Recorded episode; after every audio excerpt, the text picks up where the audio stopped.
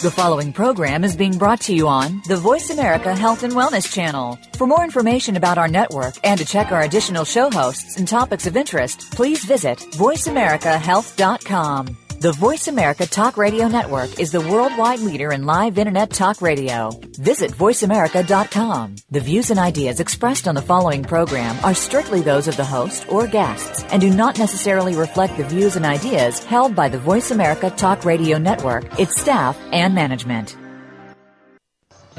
Welcome to Autism One, a conversation of hope with host Teri Arranga. All comments, views, and opinions expressed are solely those of the host, guest, and callers. In the next hour, Teri and her guest illuminate how right now there is more reason than ever for individuals with autism spectrum disorders and their families to have the best hope for the brightest future. Through education and conversation, there is hope. Here's your host, Teri Arranga. Hello, and welcome to the Voice America Health and Wellness channel and this program, Autism One, a conversation of hope for Tuesday, March 11th. I'm Teri Arranga here with my guest, Matt Robinson. Matt Robinson is a Washington, D.C. based health and wellness coach. He was diagnosed with ulcerative colitis in 2002. Utilizing natural treatment modalities, Matt has been living medication free since early 2009. Matt is the author of the FMT Coach, a guide to fecal microbiota transplantation, and he helps individuals and groups with chronic gut-related health conditions to live fully and to achieve their life and health goals. Welcome, Matt. Thanks, Teri. It's good to be here. Matt, when we talk about the microbiota or the microbiome of the gastrointestinal tract or gut flora, what do we mean?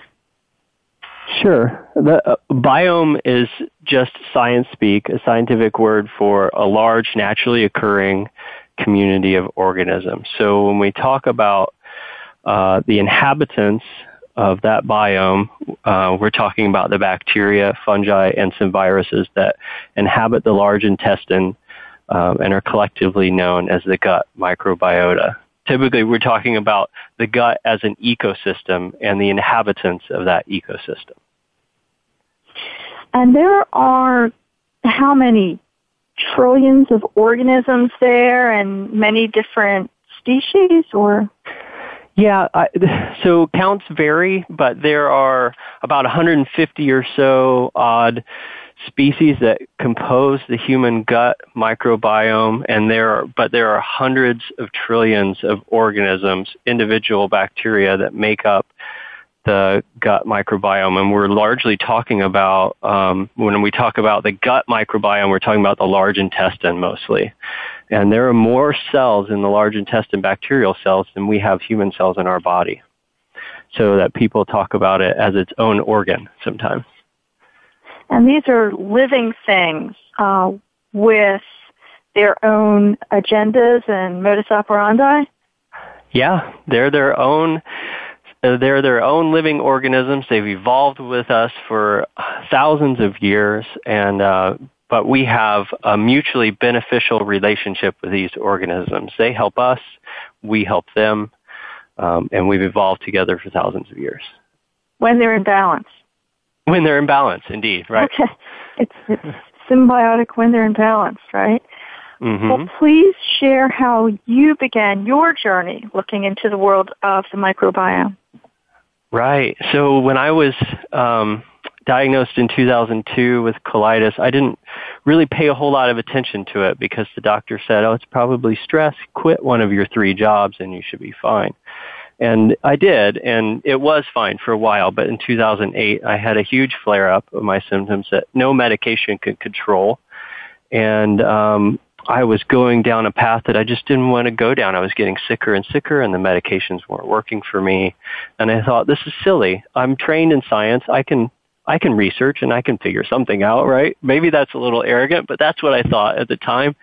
And that's when I got a hold of Elaine Gottschall's book on the specific carbohydrate diet, and she introduced to me for the first time the concept that um, disease, my my disorder. I don't like to use the word disease. I don't think it's helpful, but my disorder could be controlled or reversed, even in some cases, through uh, manipulating the gut bacteria. And her idea was through diet, which worked really well for me, and that's how I started.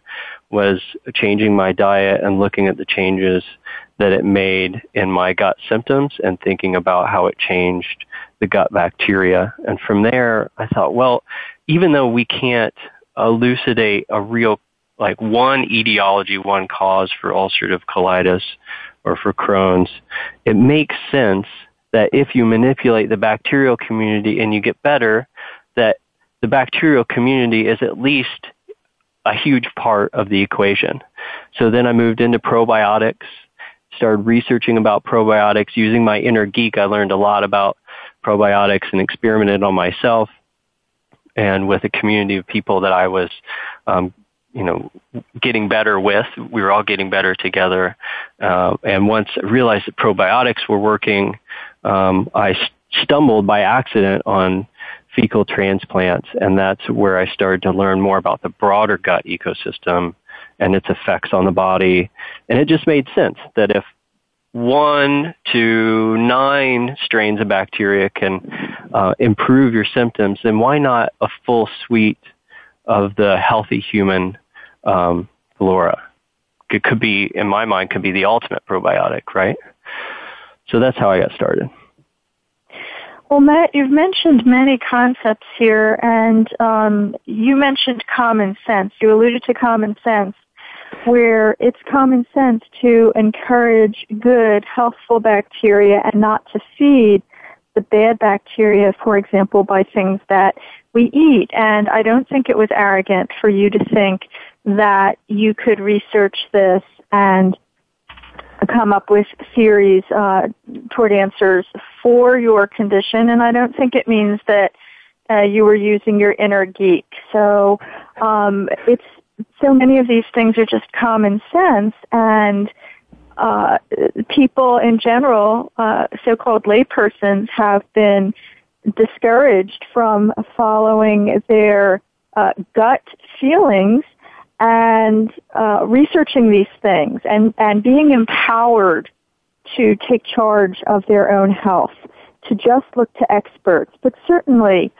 uh, we can be experts on our own bodies and we should be empowered to do so, like you were, and look how much it helped you. So I agree. I totally agree. People um, can become their own experts and um, should be empowered to research and learn as much as they can. I agree. What is the gut brain axis? The gut brain axis is uh, it's just a way, a term we use to describe the interconnectedness of the gut and the brain. It's the intersection of the form and the function of the gut and the brain. One uh, one affects the other. It's a two way. Just as we know, everything in our body is connected, and it's a term that we use to describe the interconnectedness of the gut and the brain. And a lot of our immune system is in our gut quite a lot of our immune system is, is in our gut. So what does the gut-brain axis have to do with inflammatory disorders of the gut and how does this affect the immune and consequently the central nervous system? Yeah, that's a good question. And so the caveat to this is that I'm a coach and, and a layperson like you and not a researcher. So I, I reserve the right to be simplistic some, sometimes, but I'll be as specific as I can. Um, what's relevant here, I think, is, well, let's use an example of the connectedness. Everyone knows stress, right? The brain communicates with the gut and anyone who's been nervous can attest to having butterflies, nausea, even diarrhea from nervousness and stress. So stress can cause changes in gut motility, for example, which can change the internal environment of the gut. There's even some uh, research suggesting that stress can alter the composition of the gut flora. Uh, so, and when the composition of the gut flora are altered, then the collective signal that they se- that they send, the back and forth between the gut flora and um, the immune system that's in our gut, that com- communication gets broken, damaged, or changed in some way. So for me in a coaching situation, regardless of whether or not we know the mechanism that's involved, regardless of whether we're talking about IBD, inflammatory bowel disease, IBS, um, irritable bowel syndrome, syndrome, or something else that's gut related, we know that stress can exacerbate inflammatory conditions. So one thing we work on is how to reduce stress. So that's just an example. And so you've now also alluded to neurotransmitters.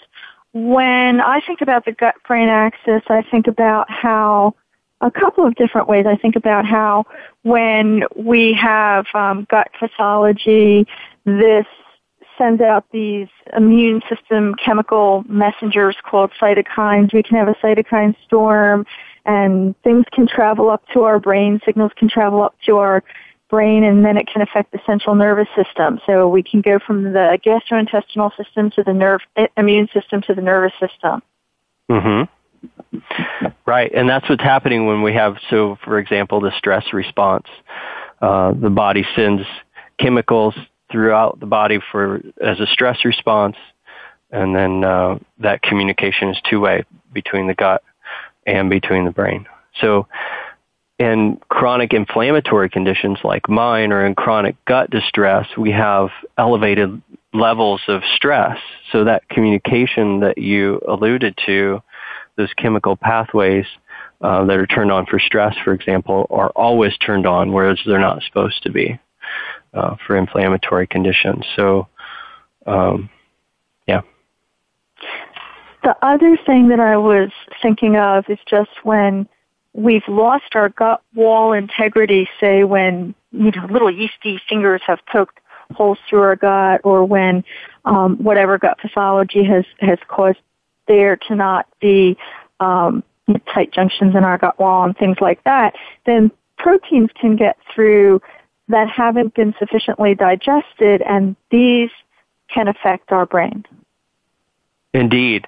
And I've experienced that personally, Teri, as we get leaky gut, things pass through our gut wall that shouldn't otherwise, and then the the body reacts to those. We have an uh, an inflammatory or an immune response to those things, and I've experienced that in the last couple of years, especially with um, I get brain fog or forgetfulness when I have um, a flare up of my symptoms, or I get into a food that I shouldn't have, or something like that. Uh, forgetfulness. Uh, sometimes I have a hard time finding words, and those are definitely brain effects. Uh, people with IBD often experience bout, serious bouts of depression from this, uh, and there are various different mechanisms that people speculate about. Uh, but the gut dysbiosis and the leaky gut definitely contribute to uh, effects on the body and the brain and the central nervous system. Well, to our listeners, Matt and I do want to encourage listeners that when you change for yourself or for your loved one, any uh, significant any regimen that's already in place, or make any significant biological change uh, to an existing regimen or stop or start a regimen, to please check with your experienced healthcare practitioner who provides medical oversight. Matt, what is the relationship of the gut to metabolic processes like energy metabolism? That's a good question. Um, I let me answer in the way that I think you're asking, and if uh, if you're asking something different, you know, you can tell me. But I, I think the gut is the linchpin of the whole system. Um, so when it's working properly, our gut can break down food into essential nutrients, which sustains life, bolsters our immune system, helps us to think clearly and to live long and healthy life, right? But when it isn't working correctly, the whole system suffers. Remember uh, Hippocrates' quote, all diseases begin in the gut. So the relationship is I, I think the gut is the linchpin in the beginning. Yeah. Is that what you were asking? Gut goes, so goes the body. Mm-hmm. Agreed. Yeah, I found that uh, when I had uh, some some gut symptoms uh, after having uh, taken something that I had been prescribed, then afterwards I found that I, I was having, for example, hay fever symptoms. And you know, that huh? seems kind of mysterious. Like what would what would having had diarrhea have to do with hay fever symptoms? But when the uh, gut is compromised, more stuff can get through your gut wall and uh, what would you say? That affected the immune system?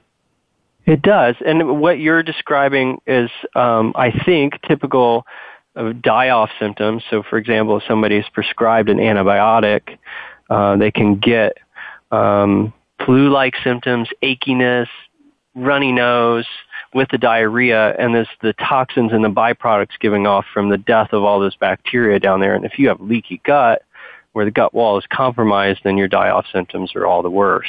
So, for example, when I, uh, my doctor gave me a new medicine a few years ago, and one of the main um, ways that that medicine helps ulcerative colitis is through its antimicrobial capacity. But after three days on it, I was having hives and runny nose and brain fog, and I needed to sleep 16 hours a day. It just, uh, it was affecting me, and uh, but it was also making my gut worse. I was having diarrhea from it. Let's pick up um, with this conversation when we come back from a brief break here at the Voice America Health and Wellness channel. We'll be back with Matt Robinson, and we want to thank this program's sponsor, Scientific Learning's Brain Pro Autism, which uses Fast ForWord technology. Please visit them at www.brainprolearning.com. We'll be right back.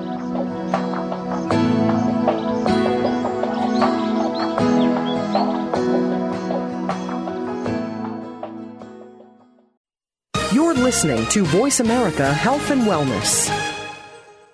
Holy hormones, honey! Every week, this groundbreaking radio show brings you insight about hormone fluctuations, addressing the core biological issues that cause mood disorders, and offers a general support center for women everywhere at any stage in their lives. Host Leslie Carol Botha has the passion and drive to help you make informed decisions about your well being and reclaim your life. Holy Hormones, honey, sponsored by True Hope Incorporated, the leaders in brain health, is broadcast live every Thursday at 9 a.m. Pacific Time, noon Eastern, on Voice America Health and Wellness.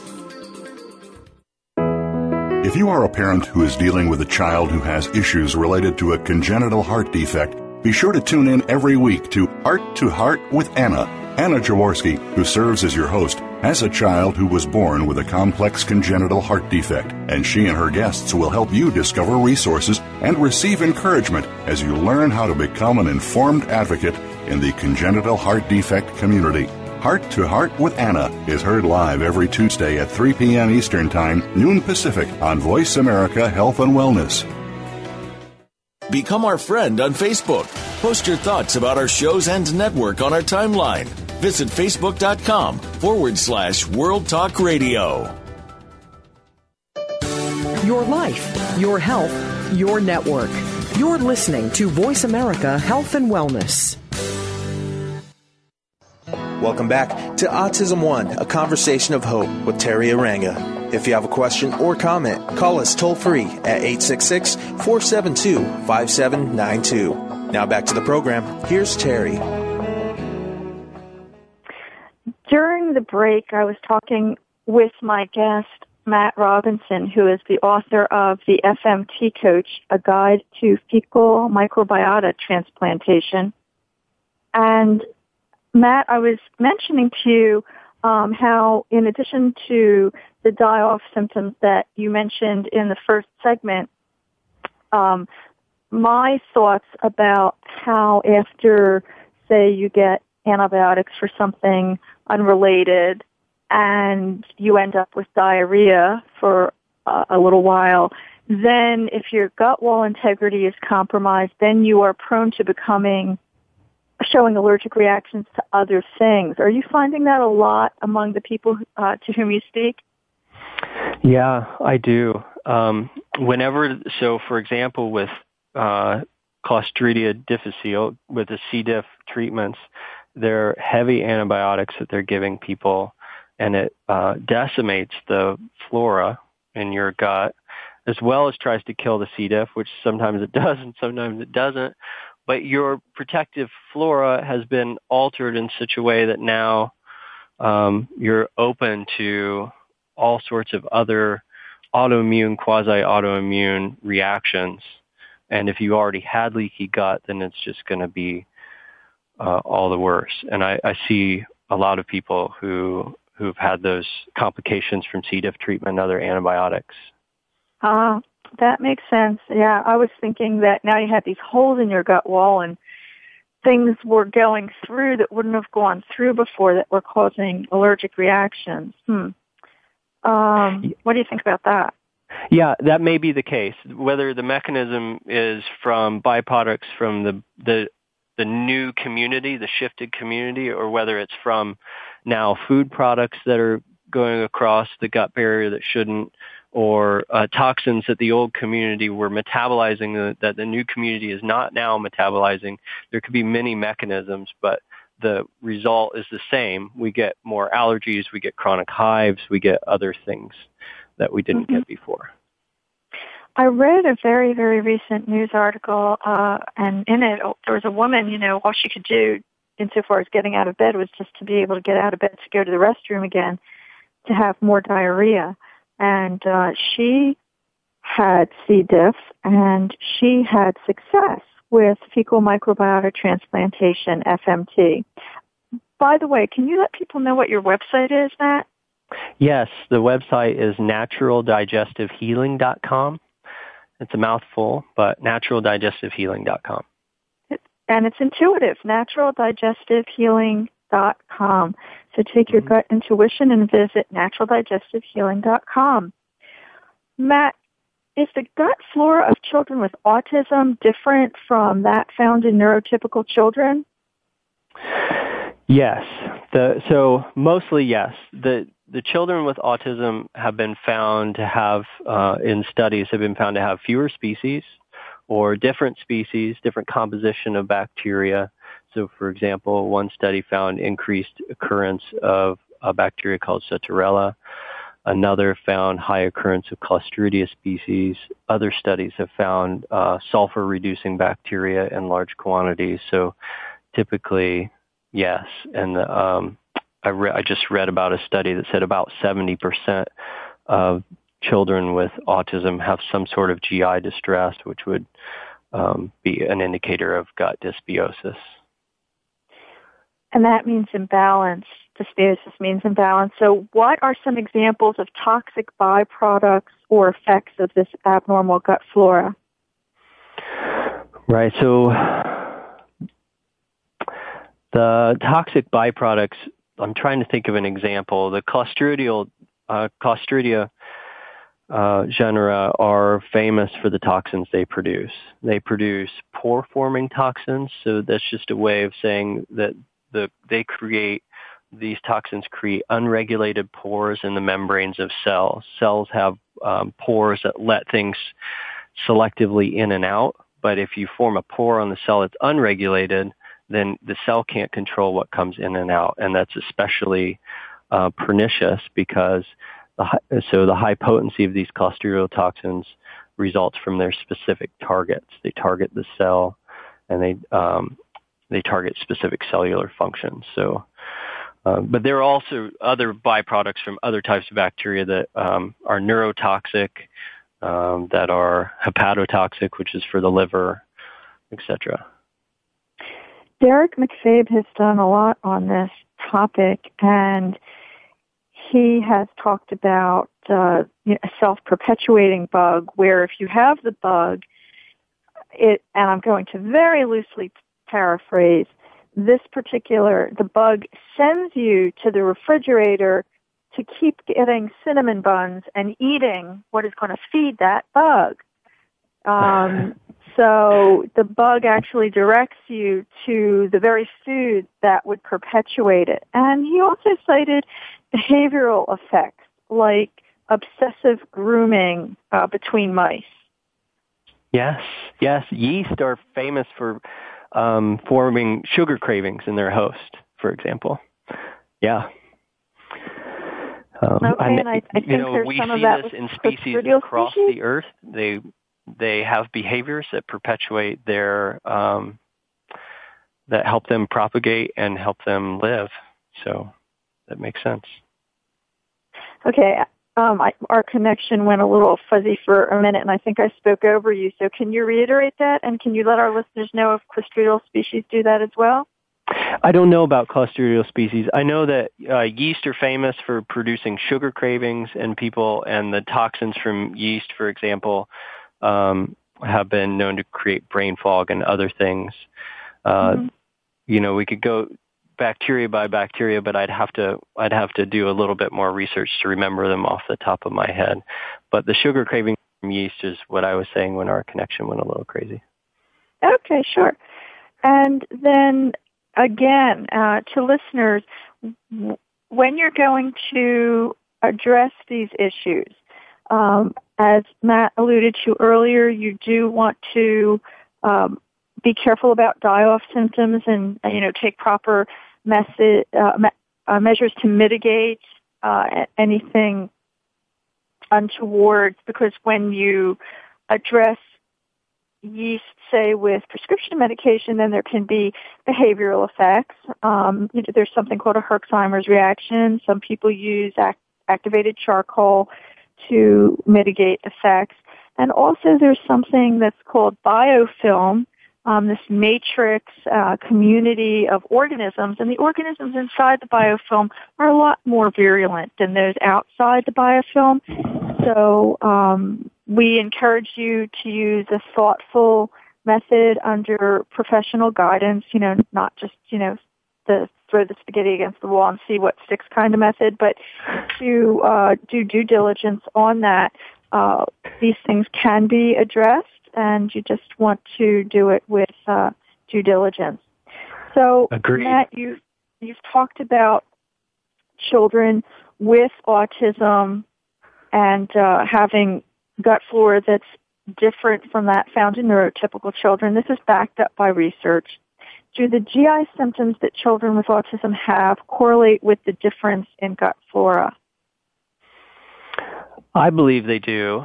Um, it the the symptoms that children with autism have uh, for their gut with constipation and reflux and cramping and bloating and gas all point to um, gut dysbiosis of some sort.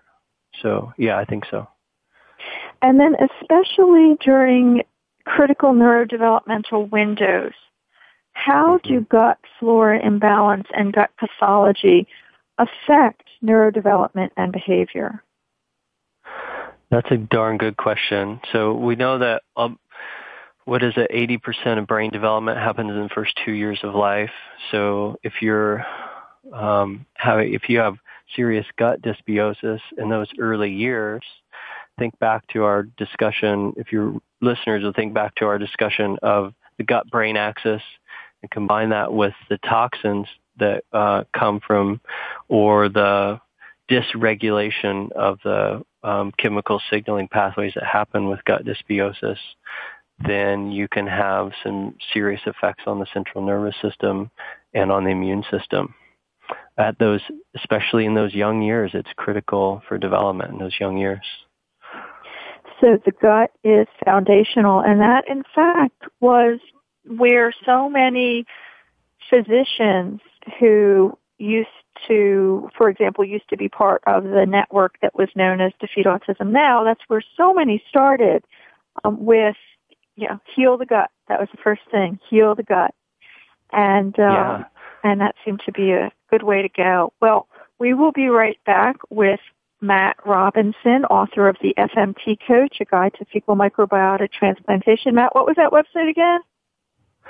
NaturalDigestiveHealing.com. NaturalDigestiveHealing.com. We want to thank this program's sponsor, Scientific Learning's Brain Pro Autism. They have Fast ForWord technology and you can visit them at brainprolearning.com. We'll be right back.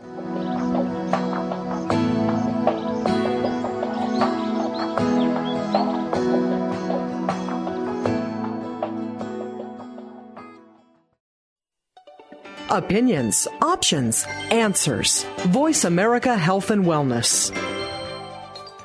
Explore the power of natural healing with Howard Strauss. Join us each week for an informative program that'll help you learn effective healing methods using natural remedies. Howard's guests include top researchers, authors, and experts who will share their views on a variety of natural products and healing methods that really work. Tune in to the power of natural healing with Howard Strauss, Mondays at 11 a.m. Pacific Time, 2 p.m. Eastern Time on the Voice America Health and Wellness Channel. Frankly Speaking About Cancer is a program designed to empower survivors and their caregivers to deal with the social and emotional challenges of cancer. The show will invite physicians, researchers, nurses, social workers, patients, and caregivers to share their advice on how to live a better life with cancer. Join host Kim Thiboldeaux, President and CEO of the Cancer Support Community, Tuesday afternoons at 1 p.m. Pacific Time and 4 p.m. Eastern Time on the Voice America Health and Wellness Network. If you have a loved one that is undergoing treatment for substance abuse or mental illness, you owe it to them and yourself to tune in to One Hour at a Time with host Mary Woods. This compassionate and educational talk show will help you help those that you love by better understanding their condition and their personal recovery process. Tune in every Monday at 12 noon Pacific Time to One Hour at a Time on the Voice America Health and Wellness Channel. Recovery begins this hour. Opinions, options, answers. Voice America Health and Wellness. Welcome back to Autism One, a conversation of hope with Teri Arranga. If you have a question or comment, call us toll free at 866 472 5792. Now back to the program. Here's Teri. We are back with Matt Robinson, who's the author of the FMT Coach, a guide to fecal microbiota transplantation. That helps individuals and groups with chronic gut-related health conditions to live fully and to achieve their life and health goals. Matt, before the break, we were talking about children with autism. What happens to the health and behavior of children with autism when gut pathology and dysbiosis are addressed? That's a good question. Um, the caveat to this is that everybody is different, right? Every body, uh, responds in its own context. But by and large, you know, the people get better when they start to when they start to address these gut related and diet related issues. So um, there even there are studies to back this up, and there uh, are rat mouse models that also show improvements with gut changes. So that's the exciting part. People start to get better. And if you're in a situation, to our listeners, you know, if there's a situation where a child is quote unquote acting out at school, the humane thing to do is to first see if there is a physiological basis for this. And so often there is a legitimate physiological basis for this. The child may be suffering from uh, from reflux um, you know, they may have esophageal erosion. They may be very uncomfortable. So their tummy may hurt. They may be having gastrointestinal tract pain. And there are other reasons too. This shows focusing on the GI tract, but there are other reasons that they could be having pain as well.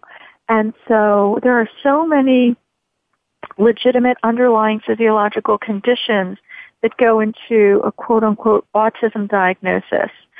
And behavior is communication.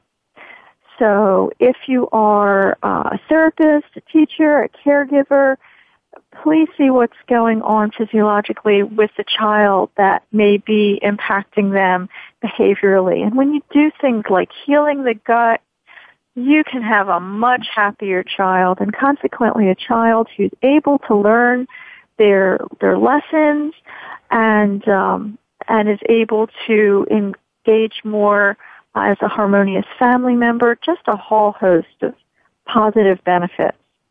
Yeah, Matt, that's the exciting part. Is that at a bare minimum, when we address the gut, the, the pain, the stress, and the GI distress can be remedied, and and often you have a happier child just because of that. You know.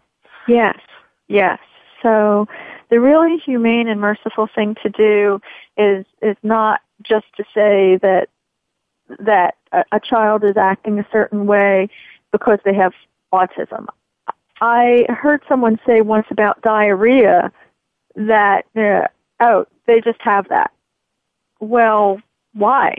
And can you make it better? And will that make a whole lot of other things better? And the answer okay. is yes. So, Matt, are there other so-called quote unquote mental conditions that are influenced by gastrointestinal health?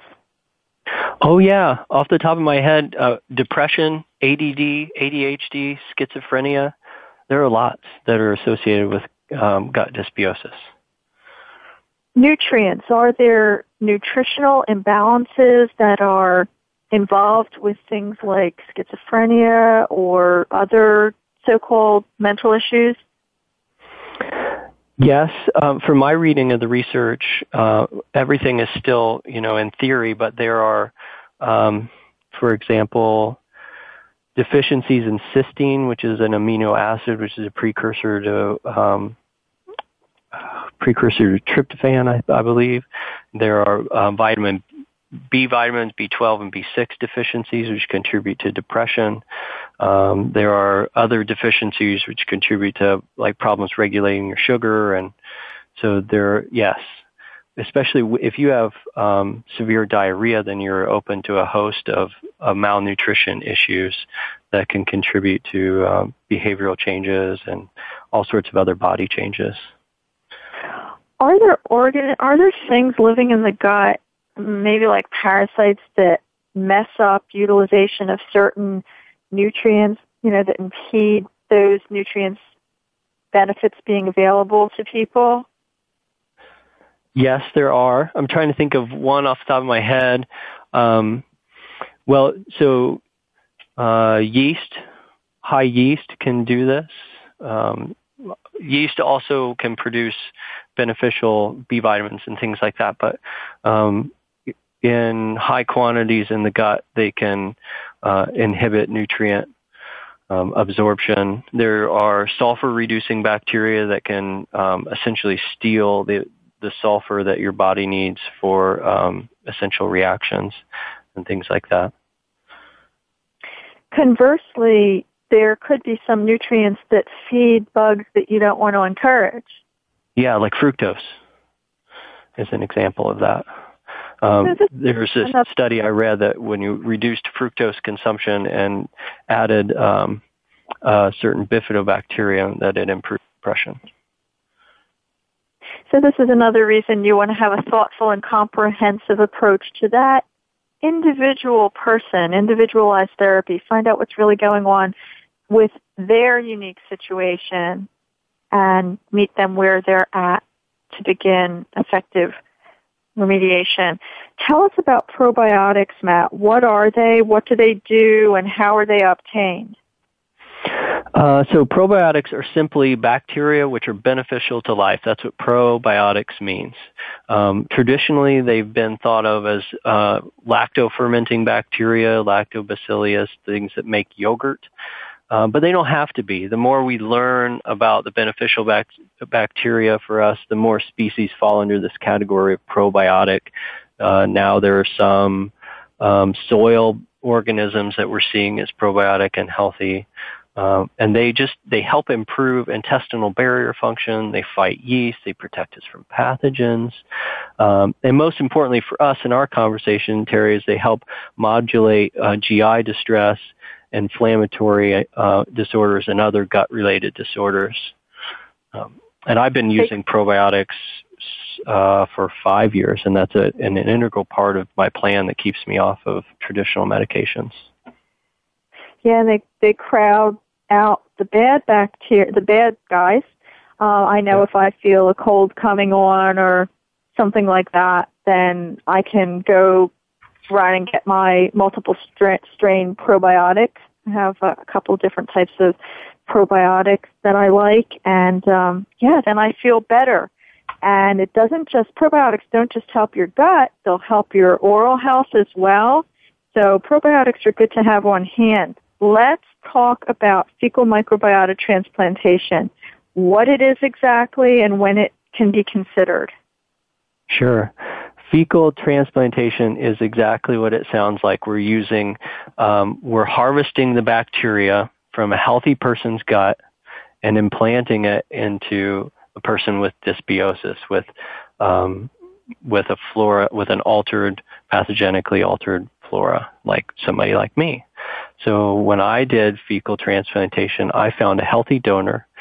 I harvested uh, his bacteria and I implanted it into my gut.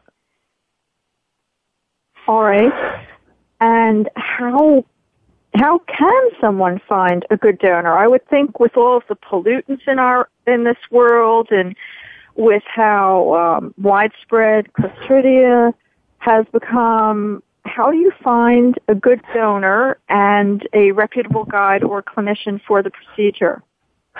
Those are two separate things. First, finding a new, finding a donor is getting harder and harder. Someone who doesn't have a history of autoimmune conditions, doesn't have a history of depression or other quote unquote mental uh, gut related illness, um, who doesn't smoke and drink heavily, who doesn't have a parasite or water or bloodborne disease. It, it, there's a lot that goes into it. And in the book, the, uh, in my ebook there, it comes with a donor screening form that'll help people pick out um, a suitable donor. It's there's no um, there's no commonly accepted form, but what I've done is try to uh, agglomerate all the research into one form that'll help people pick a suitable donor.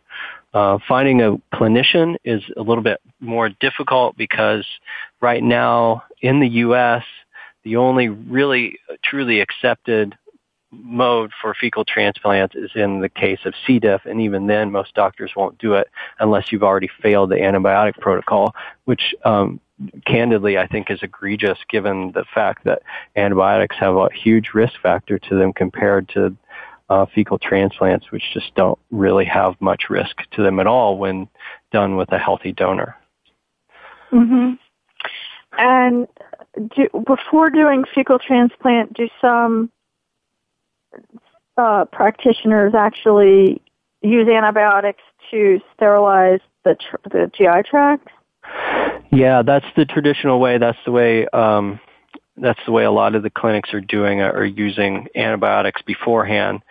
Um, but there are alternative methods to doing that because I know that people with gut dysbiosis, people with IBD, and other folks children with autism have already, lots of them have already been through several rounds of antibiotics, and understandably, families might be shy to try more antibiotics. So there are other ways. The principle is to reduce the bacterial load. So if you think of the gut as a neighborhood, and the neighborhood has um, been uh, populated with riffraff now, and you want to change the composition of the neighborhood, you need to move the riffraff out first before you can move in the new community. So um, that's what uh, people call population resistance. So when you're you need to reduce the resistance of the existing bacteria to a new community, and you can do that through um, another safer way to do that through is a series of enemas or a lavage like you would do for a colonoscopy prep that would sufficiently reduce bacteria. But that's, that's arguable. You know, all this is arguable. But as a coach, I get to say my preferred method is to not use antibiotics, even though in the book I do outline a protocol for antibiotics. Mm-hmm. I would think that the new good guys on the block would just come in with their big good guy muscles and crowd out the riffraff. Even if well, so in theory that can work, um, but the the most efficacious of the fecal transplants are the first few. So if you're doing a series of 10, one a day for 10 days, the, the first three are the most important because that'll establish the colonization. So if you, if you have the, if you have the least resistance in those first three, then you get better colonization more quickly. Uh, so at the end of the 10 treatments, you probably still have the same colonization if you didn't do a series of enemas or antibiotics, but uh, you could end up with more die-off effects, more diarrhea, and uh, you you do risk like if you've got something nasty in there like C. diff, um, you do ri- you run the risk even if it's small of not completely establishing the new flora. So uh, that's why everybody does some sort of reduction of the bacterial load before you start. I'm looking at my computer screen and there's an article MIT lab hosts nation's first stool bank, but will it survive? And that is on commonhealth.wbur.org and a bunch of other stuff after that. But it's called MIT Lab hosts nation's first stool bank, but will it survive? So um, it shows a picture of bottles of frozen human stool for fecal transplants at the nation's first stool bank, OpenBiome. So listeners can check out that article, and also listeners can check out research on on uh, topics that we've been talking about from those like Dr. Sydney Finegold, Dr. Derrick MacFabe. Um, I know that Arthur, I think it's Arthur Krigsman, Dr. Arthur Krigsman, who has found that the bowel disorder uh, in children with autism is unique and not to be confused with some other uh, popularly known uh, GI diagnoses. So people can check out this additional research. There's also a book, Bugs, Bowels, and Behavior, uh, the groundbreaking story of the gut-brain connection that listeners can check out. We want to thank this program sponsor, Scientific Learning's Brain Pro Autism that uses Fast ForWord technology, and we will be right back after the break.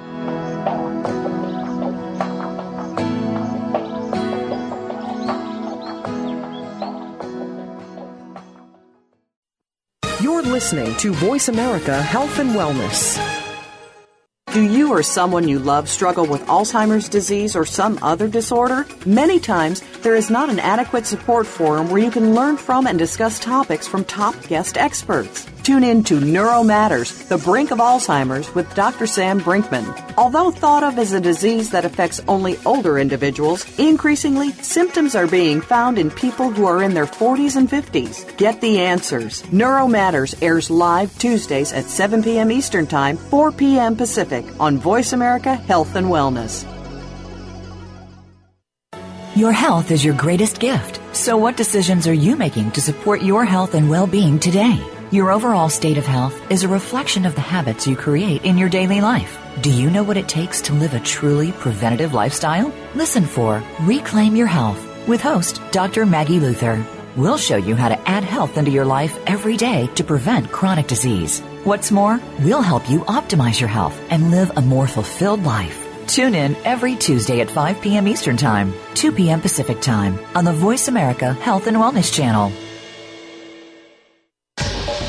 Get the news on our shows and other happenings by following us on Twitter. Find us at VoiceAmericaTRN or twitter.com forward slash VoiceAmericaTRN.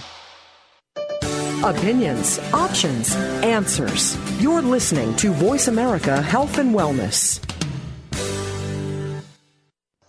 Welcome back to Autism One, a conversation of hope with Teri Arranga. If you have a question or comment, call us toll free at 866 472 5792. Now back to the program. Here's Teri. We are back with Matt Robinson, author of the FMT Coach, a guide to fecal microbiota transplantation. His website is naturaldigestivehealing.com. Matt, can you give us the 50,000 mile bird's eye view of gut dysbiosis and related? Of gut dysbiosis and re- the treatment, or just of gut dysbiosis itself? Whatever you like. Whatever you think uh, is the most important perspective for listeners. Right. So the a couple of things to remember is that gut dysbiosis uh, is becoming more and more common, uh, especially in Western culture as we live a more and more sanitary life. Uh, and so there are several, there's the 50,000 foot view of treating gut dysbiosis, although I'm not, I'm not a doctor, so the caveat is that I don't recommend treatments in my coaching. But from what I've seen, um, the foundation of treating gut dysbiosis is change in diet plus changing, actively changing the flora in some way, be that through probiotics. Diet does help that probiotics and fecal transplants. Uh, so lifestyle issues can also help change um, change the way your flora interacts with your body. So the main things I want people to remember is that it's becoming more and more common that you're not alone in this. Uh, lots of people, especially if you try and find a donor for fecal transplants, you'll find that more people have gut issues than you ever thought. And second, that it's relative, this treatment is relatively simple, although it's not easy. Simple in that there are just a couple components, diet and floral change, which would be probiotics or fecal transplant and there may be some other things that work, but those are the major components. So you had mentioned specific carbohydrate diet at the beginning of this program, and specific carbohydrate diet has indeed helped many people, uh, those with autism, those without autism. People can find a book about specific carbohydrate diet by Elaine Gottschall. Uh, that should be available uh, on the internet, etc and uh, that's called Breaking the Vicious Cycle. So if uh, parents are trying gluten-free, casein-free diet, which has certainly helped many children, um, but are finding that they need to go uh, to a different diet, they can consider a specific carbohydrate diet. They can consider the GAPS diet, um, etc. But again, um, there are legitimate underlying conditions in autism. I don't necessarily want to call them comorbidities, but uh, you can find diet nutrition counselor, find a physician experienced with autism who knows about the different diets and see what might be most suitable for your child. But there's certainly a wealth of information out there on things that have helped many children. Uh, so, Matt, tell us about being a health and wellness coach, especially for fecal microbiota transplantation. How can a coach help, and where does this fit within a person's support team? Sure. Um, I love being a coach. I started doing it because when I was figuring things out myself, I was it just didn't make sense that I was doing it alone. You shouldn't have to do these you shouldn't have to go about treating chronic illness alone. And so uh, it was a way of, of sharing my gifts with others. Uh, so a coach is someone who's trained. We are trained and certified in places and credentialed. Someone who's trained to help you reach a goal or make a change in your life. Coaches are good at uh, critical junctures in your life where you need to make movement forward, and for some reason you can't, or you do, or you don't want to do it alone. And I would make the case that in caring for or living with chronic illness that you shouldn't have to do it alone and that makes for more critical junctures in your life. So um, we provide accountability and structure and a consistent empathetic ear for people. Um, coaching is an ongoing relationship. Uh, which is different than consulting. A doctor is a consultant. You come in and you say, Doc, my leg hurts what's wrong and what do I do? He said, and he or she says, this is what's wrong. This is what you should do. Go and do and come back and see me. But a coach would say something, something different. It would be more of a conversation of leading people to their own, uh, their, their own decisions and their own plans. Because we all know that the decisions we follow best are the ones that we ourselves make, right?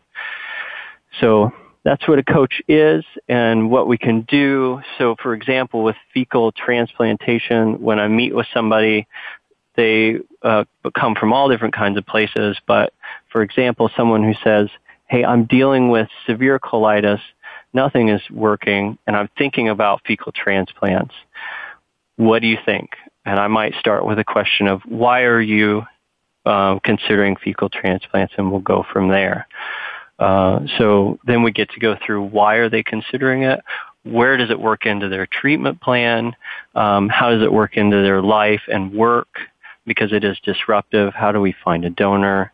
Um, and what other things can we do together? Those sorts of things. And um, one of the conversations that I have with people all the time is how do I talk to my doctor about this? Where do I find a doctor who will be open to it? So we talk through a lot of these life questions, and um, maybe that illustrates better than my description of what a coach is, what a coach can do for people. So. Oh yeah, that was a a good direction there, Matt. Yeah, if if you're going to be talking to someone about this, you might want to find a friend who knows a friend who already knows an enlightened healthcare practitioner who would not think you were from planet Pluto if you said the word fecal microbiota transplantation to them, right? Right, right. Right. Okay, so Matt, can people get in touch with you through your website? They can, yeah. There's a contact form there, and they can email me, and I'm pretty good about email. Um, so yeah, they can get through my website, uh, and there are lots of articles on the blog under the blog tab that they can read through. Okay, and that's naturaldigestivehealing.com. Well, Matt, thank you for sharing your time with us here today. You're welcome. It's been a pleasure. Matt will be on site in Chicago at the Autism One 2014 conference, which is being held May 21st through 25th. Matt is a speaker at that conference, and we will be having five days of over 100 speakers on a diversity of topics with exciting cutting edge research and treatment information. Uh, some of your favorite uh, gastrointestinal topic speakers will also be there uh, with new research, some really groundbreaking information I can't tell you about yet, so I hope we'll have that there for you. But that's May 21st through 25th, www.autism1, A-U-T-I-S-M-O-N-E, autism1.org. We want to thank this program's sponsor, Scientific Learning's Brain Pro Autism, which uses Fast ForWord technology. Please visit them at www.brainprolearning.com. Their number is 855-308-1362 or click on the Brain Pro banner on my host page. And thank you to our listeners for tuning in to the Voice America Health and Wellness channel.